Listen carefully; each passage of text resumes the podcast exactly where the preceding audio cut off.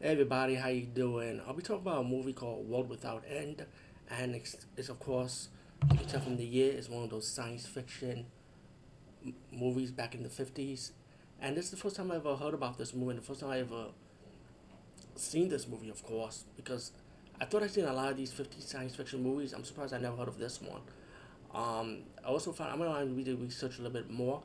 This movie was also edited in another another science fiction movie from the 50s two years after called Queens from Queens of Outer Space. I think with Zsa Gabor, who's the lead, one of the lead actresses in this movie.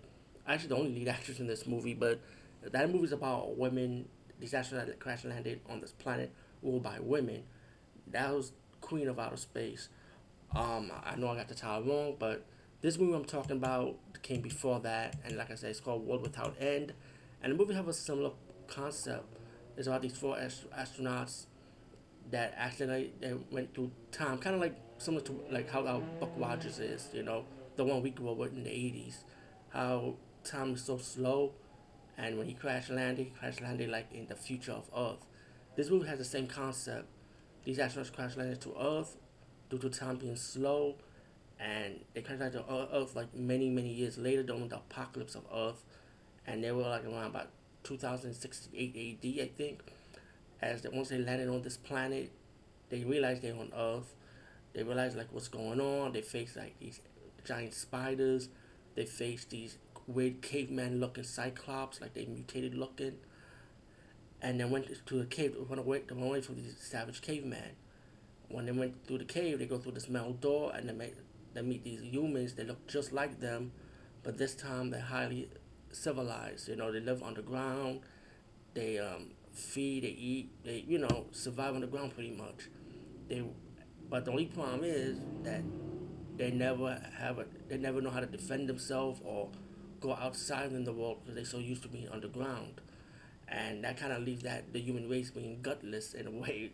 Which you could when you see this movie you can understand why because you get too used to to comfort life, and you don't you want to stay away from the war and using weapons and stuff. These um for survivors learn of their ways and see how they live in by telling them, hey, we want to go outside. There's more in the human civilization. They want to see there's others like them that survive outside on t- above the earth, and they want to live underground. It became kind of political with one of the um, highest civilized human humanoids, humans pretty much, um, will get jealous of these four astronauts that crash landed on Earth because they're in love with one of the females, and um, it kind of leads up to jealousy and conspiracy and politics excuse me, and later on in the movie, you'll see them s- see who the real enemy is, pretty much, and then you get to another part of the battle when the humans, the surviving astronauts, got permission from the leader from the underground to hey go above the earth and see what you can find out, you know, and face these cavemans pretty much and save the humans that are captured by these cavemen as slaves, which you find out later later on in the movie as one of the girls that live underground with them used to be part of their tribe at one time. But all of the fast forward, this movie is really good. I really enjoyed it. I had fun watching this movie, and I'm looking forward to the other movie that this was edited to, called Queens of Outer Space.